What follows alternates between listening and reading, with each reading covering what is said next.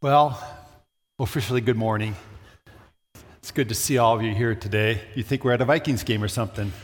God's good. So far in our Intentional Life series, we've learned that as a follower of Jesus, we have to own our own spiritual development. We have to be responsible and taking responsibility for our, our spiritual uh, formation.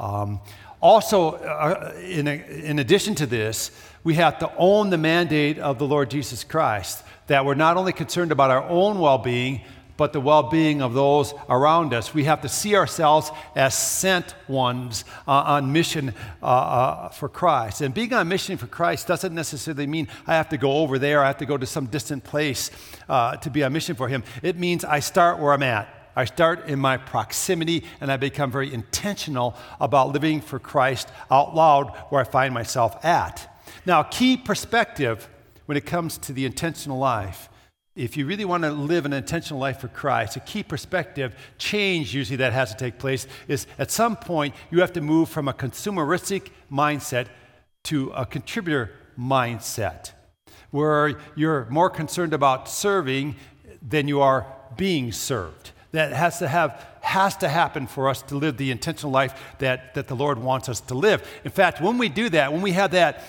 mindset change, we look a lot like Jesus because Jesus said, I have come to serve and not to be served. This morning, we're going to continue our journey into this intentional life series by talking about some critical DNA of intentionality. You all know what DNA is, right? Most of you do. Anyway, I think we have a picture of it up there. Yay, you can see the DNA behind me. I'm sure that helps you a lot.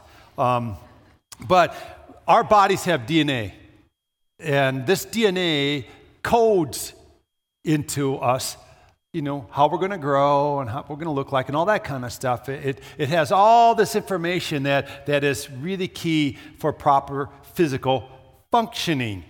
Now, when it comes to our spiritual person, part of the coding of the DNA that is deep at our souls, in our souls, right, needs to be this understanding that as a follower of Jesus, if I'm going to be intentional, I have got to be bold. It needs to be coded into me as a follower of Christ. I have got to be bold. It, it just needs to be part of the way that we understand doing our life in the Lord Jesus Christ. And the natural outcome of boldness will be risk taking. I'll be willing to take some risks because I'm bold in Jesus Christ. Uh, I think some definition will help understand what I'm getting at this morning. When I use the word boldness, I mean this. This is what I mean the opposite of fearfulness. The opposite of fearfulness, it's a willingness to take risks. It's a willingness to take risks. And when I use the word risks, I mean this a situation involving exposure to danger. So when I say we need to be coated with the DNA of boldness, if we want to really truly live the intentional life that God calls us to live, what I'm saying is we have to function the opposite we would function if we were doing life fearfully. And we have to be willing to step into the risks that God lays before us, knowing that we may be exposed to some danger. And most of the time in, our, in our culture, in our time, in our age, we're exposed to maybe being uncomfortable or maybe possibly being ridiculed or misunderstood. But there may be a day when we're exposed to some physical dangers also. So let's do a little bit of an assessment this morning on boldness and risk. Let's see where we're at. I want to get you kind of thinking with me, all right? So think on these questions and think about yourself. Are you a bold person? What, what, what drives you? Are you driven by the DNA of boldness as a follower of Jesus Christ? Or would you have to be uh, saying, no, I'm probably a little bit more fearful, actually, you know? So let's take a, an assessment test this morning. First of all, do you think you're a bold person? Would others say you're a bold person? Now, I'm not saying by boldness that you're an extrovert. Throw that out. That's not what I mean by boldness. If you're an extrovert, you're an extrovert. You just like to talk. You like to think out loud. You like to process out loud. That's not necessarily boldness, that's being an extrovert. Boldness is, a willingness to take risks. Are you that kind of person? How do you do with new things? That's sometimes a benchmark of whether you're bold or not. Do you embrace new things? Are you okay with that? What frightens you? Sometimes we can tell if we're bold by what frightens us. Spiders frighten you? My uh, second born, Brianna, did not like spiders growing up. And many a time in her room, we'd hear this, ah! And we run in there. What's wrong? What's wrong? There's a spider. And then squish. There you go. You know, what frightens you? Spiders? Maybe heights. I remember we were roofing our cabin one year. And uh, we're up there going to do this as a family. And my brother was going to help us. And I'm on the roof. I have no fear heights. He has fear heights. So he crawls on the roof, spread eagle. And he's laying there kind of looking weird. And I'm going, What are you doing? Well, I don't do so well with heights. I said, How are you going to do this? He goes, I don't know. I said, Crawl back down the ladder. We'll just figure it out. You know what I mean? So some people have a real fear of heights. How about talking in front of people like I'm doing right now? That cause you to fear a little bit? I hear that's the number one fear of most people. Sharing Jesus might cause us to have some apprehension. Uh, maybe rejection of people causes you to be fearful, or persecution, or deep water. Some people don't like to be in deep water. Or how about failing, or whatever. Uh, Self awareness is a, a friend when it comes to assessing yourself in Jesus Christ. And so, all we're trying to do here is, is create some self awareness. So, let's get to one other assessment question. When you think of your faith, what does boldness look like for you? What does risk taking look like for you individually? What would that mean to you? How would that change how you do life if you're not already doing it? Because I want to lay this challenge out to you this morning, and it's this you are to be a bold, risk taking, Holy Spirit led person. It's supposed to be how you do your life in Christ. You are to be bold, taking Holy Spirit led risks as part of how you follow after Jesus. It's supposed to be coded into us, it's supposed to be part of the DNA of our spiritual soul. A while back, we did this series called Unshakable Faith. In this series, it was emphasized that often what's required of the follower of God is to take what? A first step. Just a first step into something that God's doing oftentimes we just have to take that first step. And that's what really boldness looks like as a follower of God frequently. And we talked in that series about the ancient Israelites. They had been delivered from their bondage to Egypt, and God led them to the edge of the promised land. And they were to step into that promised land, and they refused to. Now, what had happened was that they had sent out 12 explorers and they had come back with a report that the land indeed is good, it flows with milk and honey. But 10 of the 12 explorers gave a disheartening report. They said, Yeah, but, whenever you hear, yeah, but, that's not good, right? Yeah, but the land devours its people, and there are big folk that live there, and we look like grasshoppers in their sight, and felt the same way. And they all suffered from what I call grasshopper syndrome. And instead of being willing to step into the promised land that God had for them, they refused to go in. And so God pronounced on them some judgment. He said, To this generation that is risk aversion, uh, to this generation that's disobedient, you're going to wander in the wilderness now until you die off. And then that new generation will get to step into my promise because you weren't bold, basically, because you wouldn't follow after me hard. So that generation dies off and the new generation's raised up. And as we read in Joshua chapter 1, God again lays before them the challenge to be bold people and to step into the promised land. And I love what God says to this people. I think it speaks to you and I today about what boldness really is and how it could be defined. And, and back when we did that series, we gave you carabiners. Remember these? Some of you have these on your water bottles. I see them on you all over the place. They say Joshua 1 9 on them because it's a reference to the main verse of that series. But Joshua 1 9 says this Have I not commanded you, be strong and courageous? Do not be afraid. Do not be discouraged, for the Lord your God will be with you wherever you go. And to me, that's a great definition of boldness, the opposite of fearfulness. Be strong and courageous. Do not be afraid. Do not be discouraged because why? God is with you. God is with you. And this needs to be coded into our DNA as a follower of Jesus to be bold this way. The Israelites weren't to be ruled by their fearfulness. In fact, the opposite was to be true of them. They were to be bold and they were to step into the risk that God laid before them. See, that's often all boldness is stepping into the risk that God has laid before you and me. You know, this became the normal for folk in the New Testament. After Jesus is resurrected, we see this holy boldness of these followers who were once, by the way, very timid and fearful. And oftentimes, you, what you see is they just were willing to just step into following Christ hard, and they stepped into the risk that was laid before them. One such case is the Apostle Paul, and his account found in Acts chapter 16, verses 16 through 34. I'm going to read that to you. Listen to this account. Once, when we were going to the place of prayer, we were met by a female slave who had a spirit by which she predicted the future. She earned a great deal of money for her owners by fortune telling. She followed Paul and the rest of us, shouting, These men are servants of the Most High God who are telling you the way to be saved. She kept us up for many days. Finally, Paul became so annoyed. I love that. This is annoying. That he turned around and he said to the Spirit, in the name of Jesus Christ, I command you, come out of her. That's boldness, isn't it? And at that moment, the spirit left her.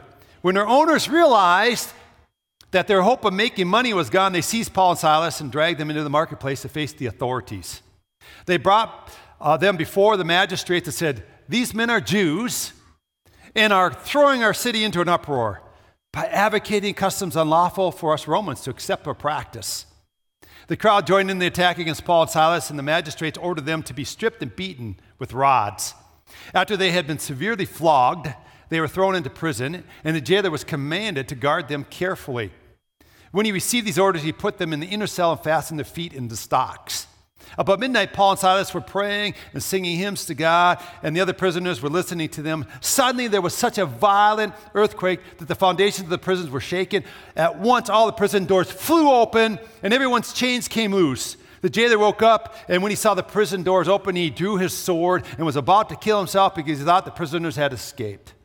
But Paul shouted, Don't harm yourself, we're all here. The jailer called for lights, rushed in, and fell trembling before Paul and Silas. He then brought them out and asked, Sirs, what must I do to be saved? They replied, Believe in the Lord Jesus, and you'll be saved, you and your household. Then they spoke the word of the Lord to him and to all the others in his house. At that hour of the night, the jailer took them and washed their wounds, and immediately he and all his household were baptized. The jailer brought them into his house, set a meal before them. He was filled with joy because he had come to believe in God, he and his whole household. So, what we see here in Paul is this DNA of boldness. It's just coded into him. It's how he does his walk in Jesus Christ. It's, see, boldness and risk should become normal. Normal in the follower of Jesus. It should be how we do our faith, how we live it out. So Paul's going along, and this girl's following after him. And what she's proclaiming is true, but it's coming from the wrong source. And it begins to annoy Paul. And it just seems so normal. He just turns around and he rebukes the spirit. And what happens? The spirit departs from her. Paul had this boldness that was just normal. It was part of the way he did his walk in Christ. Now, there were risks involved with doing that because the masters weren't going to be happy. She was a money making machine. So, even as Paul was doing this, there had to be that understanding I'm stepping into some risk here because this girl makes her masters a lot of money. Paul didn't go looking for that risk. Do you notice that? He didn't have to say, Now I need to take a risk in Jesus. Listen, if you're a bold follower of Jesus, risks will find you. What do you think of that? Risks will find you. And they found Paul. But when you're intentional about Jesus, there's just no way you can't help but being bold. Paul's bold. He rebukes the spirit and he puts himself at some risks. So let me ask you this assessment question right now. What risks will you face by becoming very intentional in Jesus? What will that mean to your life? If you're very intentional and you're a bold follower of Jesus, what risks do you think you'll have to face? Just think on that for a moment. Now, as a follower of Jesus, not only are we to be bold and understand there's some risks associated with that, but there is a way we are supposed to handle risks and the consequences of risks that Paul and Silas are very illustrative of for us in this, in this uh, reading that we listened to this morning. And this is point number two. Let the danger and consequence of the risk drive you to God. Let it drive you to God. Paul and Silas suffered some danger because of their boldness. They were, you know, arrested and they were beaten with rods. I'm sure that wasn't pleasant. Then they were put into the inner jail system there and feet were locked in stocks. I mean, that doesn't look comfortable, does it? And they were sitting there with their feet in stocks. Now, I read a lot about stocks because I'm talking about it with you this week, and so I was reading about what they used to do with people when they put them in stocks. One, it was for public humiliation. And the feet usually were bare, and frequently they would whip your feet or they would beat them with paddles. One, well, actually, several researchers said they would tickle your feet. Seems a little strange. When you admit, I didn't get much of a reaction in our first hour either when I said that. I don't know about you, but I, I don't know if, here, tickle my feet or whip my feet. I don't know which one I would choose. Which one you choose? But I guess tickling your feet is a bad deal. Anyway, Paul and Silas were restrained by these stocks. Yet what did they do? They prayed and they sang. They intentionally let their circumstances and the dangerous situation that they found themselves in drive them to God. They intentionally did that. See, risk is part of following God, but we need to intentionally use that to drive us back to dependence on God. Amen? See, boldness will take you to this place of risk, and risk will take you right back to this place of God. You see how this works? That's how it worked in their lives. I've talked about this a little bit before, so if you've heard this, uh, bear with me because I have a different piece of the story that I'm going to tell you today, okay? But um, when I began my work at 3M in 1980 as an engineer, I purposed that in all my interviews, whether they be for the job initially or for promotions or change of jobs, I would always answer the questions they asked me truthfully. And so when they would ask me a question about what is the most important thing in your life, well, it was following Christ. And I purpose I would say that, even in secular job interviews and interviews for promotions. So I remember, uh, by the way, that wasn't easy. It was nerve wracking at times because I knew it could cost me a job or an opportunity. But I'd come to two distinct conclusions about why you want to do that. One is it's the truth, it's who I am essentially as a person. And secondly, it probably was God's protection for me because if that cost me not to get the job, I probably shouldn't have that job. Amen? And so I kind of looked at it that way. Well, I remember in the early 90s, we had transferred here to Brookings. And I was working at the medical plant, the Brookings plant over here, that's in our town, 3M. And a job opportunity came available in Wahpeton, North Dakota. And it was for plant manager's job, plant engineering manager. I better say that right. Because some of you are 3Mers, so I want to make sure I say that right. So it was for a plant engineering managing job. And I wanted that job. It was a good job. So I remember driving up there to interview. And the plant manager asked me the question What's most important to you? And I'm going, Oh, I want this job so bad. And I remember saying, Well, Christ is the most important thing with me. And while we're on the topic, my family's second. And down the list, someplace, third or fourth is a job. And I could see, oh, I probably just lost this job. And so he had some other people to interview, and he called me back a few days later and he said, You didn't get the job.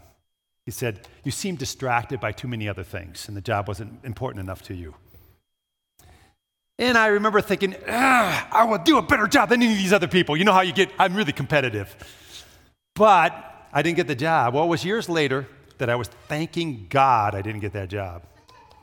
Because 3M sold the company. They sold Wahpeton off. They sold that business off. So I would have been sold off. I don't know what that would have meant. I think, thank God I wasn't there because I don't want to be sold off.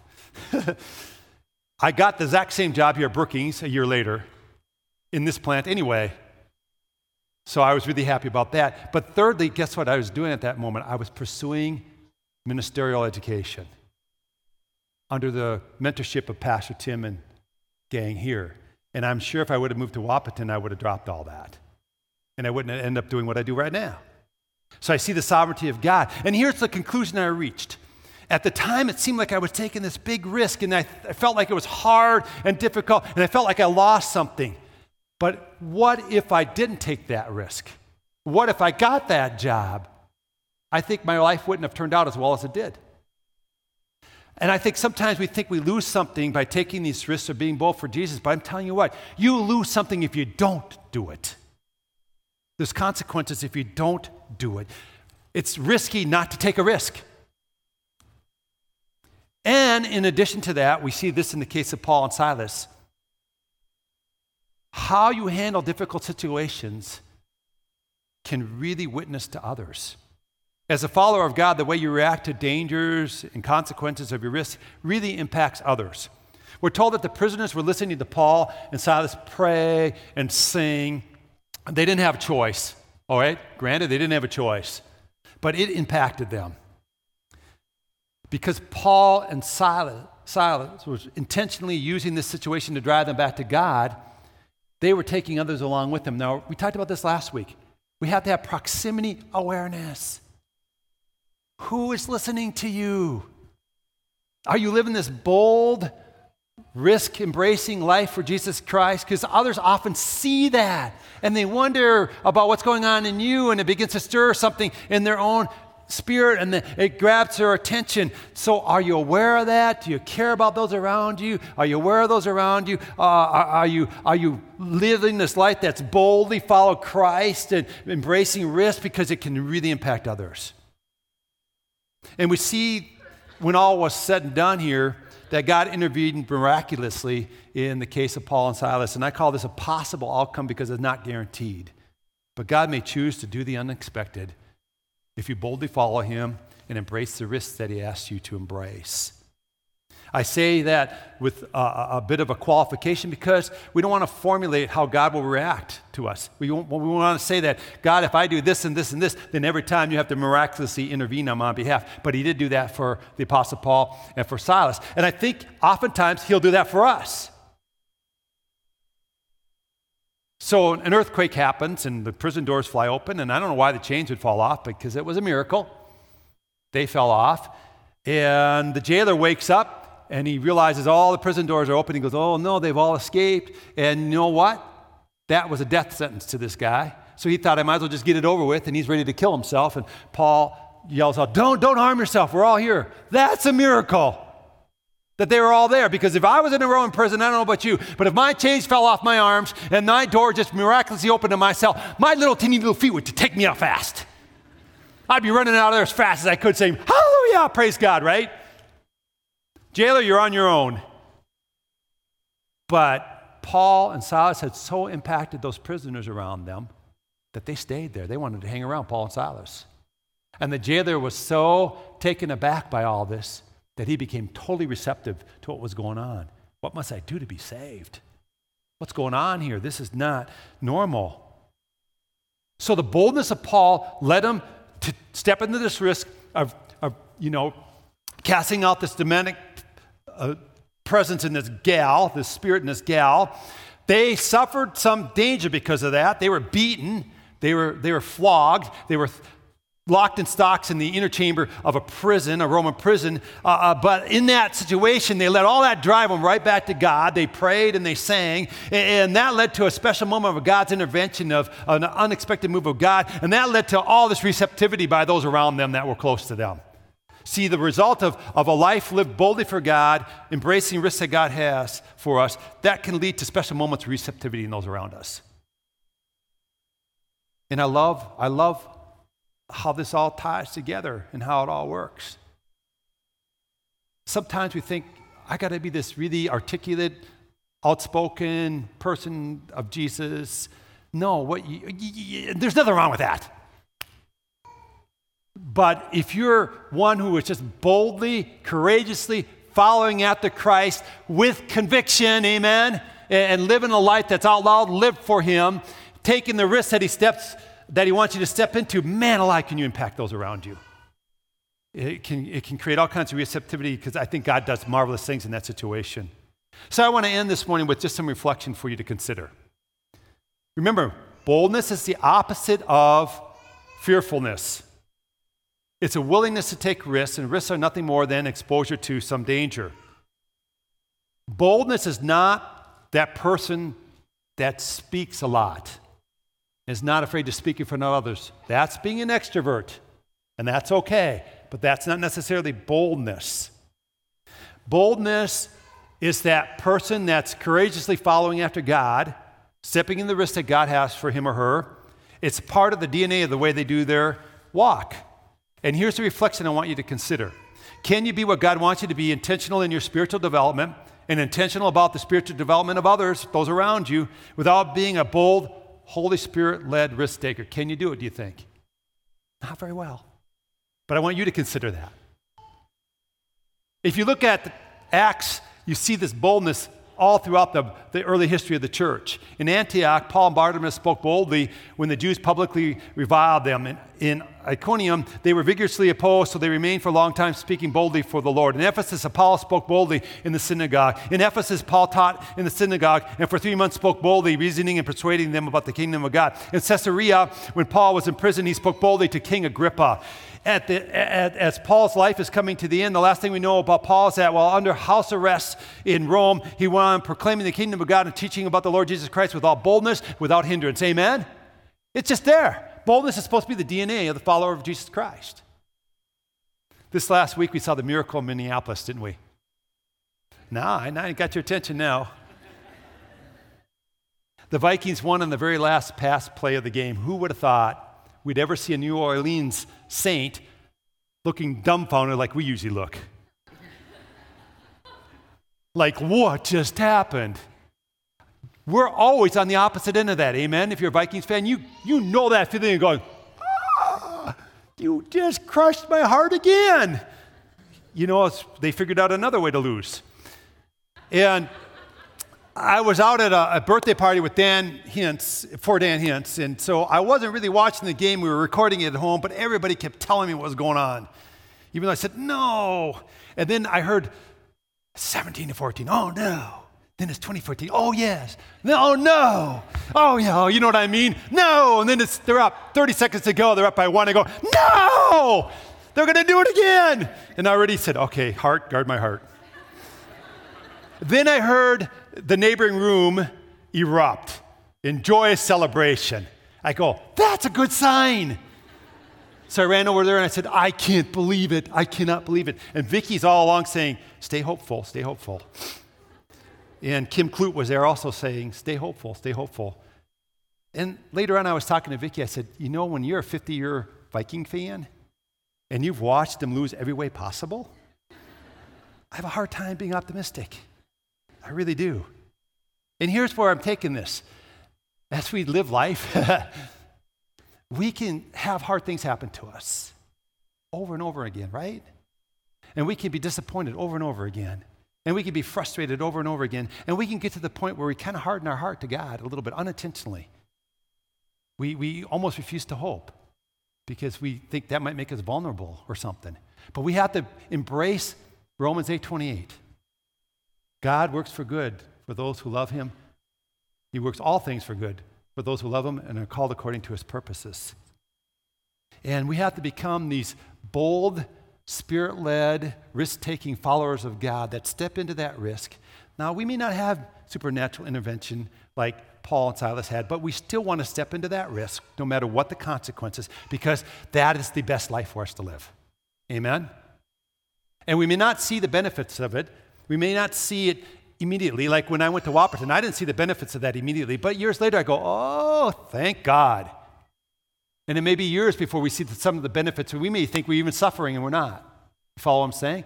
We have to understand that God is a good God. He always works for the good of those who love Him, and it's called according to His purposes.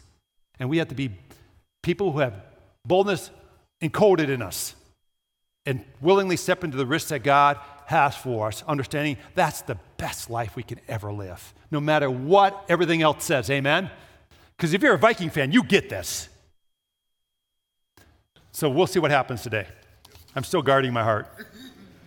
Let's pray, and then we're going to close with a song. Would you bow your heads? Lord God, I want to thank you for this day. I want to thank you for who you are. You're just great and awesome, Lord.